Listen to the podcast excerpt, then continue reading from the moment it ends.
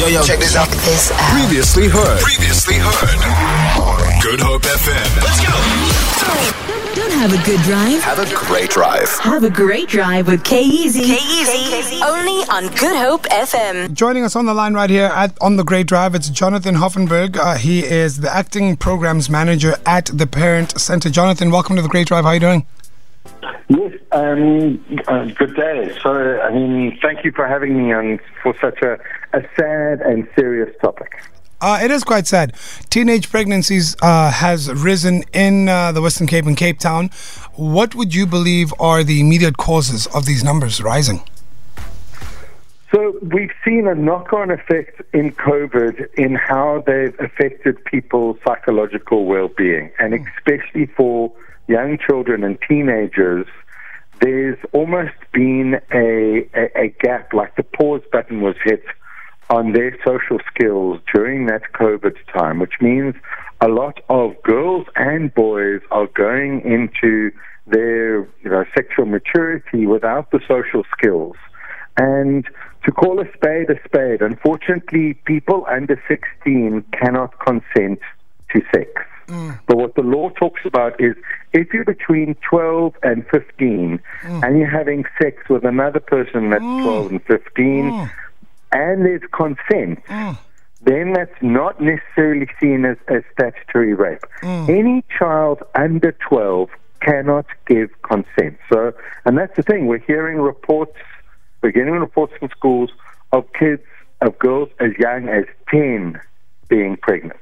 So this isn't a case of that they're, they're not making proper contraceptive choices or, you know, a lack of, of comprehensive sex education.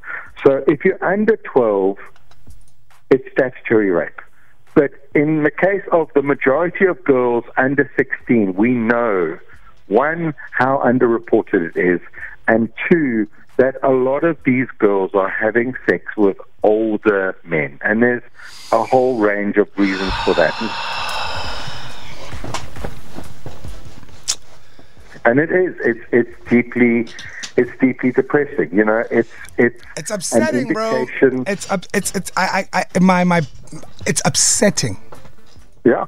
It's so there are older men out there preying. And on teenage well, girls. You know, the, the, the thing is, and, and this links to this links to factors that, that go way back beyond, um, you know, COVID. It links to the socioeconomic disparities that we have in, in, in Cape Town. It links to cultural norms and, and gender dynamics. Um, it links to the fact that we have a patriarchy that still is very much in place. That and and, and Parent Center is, is is an apolitical organization. But yesterday, when I hear Jacob Zuma, head of the MK Party, talking about that if they come to power, all teenage girls will be sent to Robben Island. All pregnant teenage girls will be sent to Robben Island for kind of re-education emphasizes that there are still people in this country that believe that teenage girls consent to getting pregnant. The vast majority of girls are not consenting because they don't can't uh, you know give informed consent or because they're being coerced. Jonathan, I just want to ask you lastly because uh, we do have to get to headlines. Um, If I'm a parent, tune into the Great Drive right now. I've got a teenage child. What should I be thinking? What should I be doing?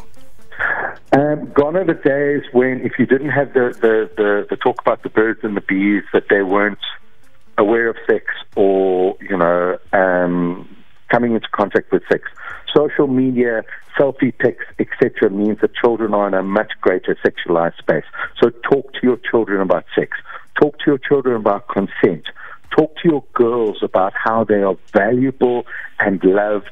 And no matter how nice the guy is, or the taxi driver, or the uncle on the corner, they should not be doing anything with their bodies that they are not comfortable with and are not ready with. Let's start seeing women's bodies and girls' bodies as precious and seeing boys as having a sacred duty to be engaging in sex when they are ready and their partners are ready.